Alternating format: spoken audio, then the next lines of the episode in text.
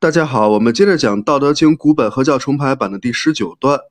今天讲第二句话：“追而群之，不可长保也。”这句话的意思就是说，通过捶打来聚集它，不能保持长久。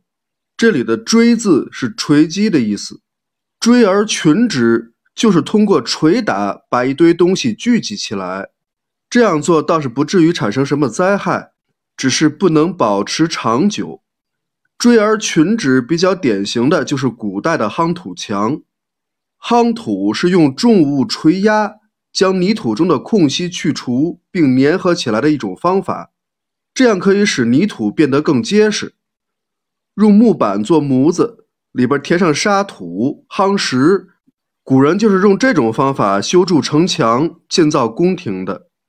但是由于夯土是追而群之，是刻意用外力聚集在一起的，所以质地远不如天然的石材坚固，并不能长久的抵御风雨的侵蚀，所以说不可长保也。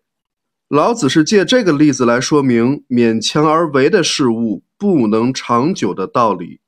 如果用人来举例说明的话，就是勉强撮合在一起的两个人是不能保持长久的，也就是强扭的瓜不甜。总之，在生活中还是要尽量减少这种刻意、强求、执着的行为。这样做的效果往往是短暂的，是经不起风雨和时间的考验的，到头来往往是竹篮打水一场空。所以，还是顺其自然最好。好，今天我们就讲到这里，感谢大家的收听，我们下一讲再见。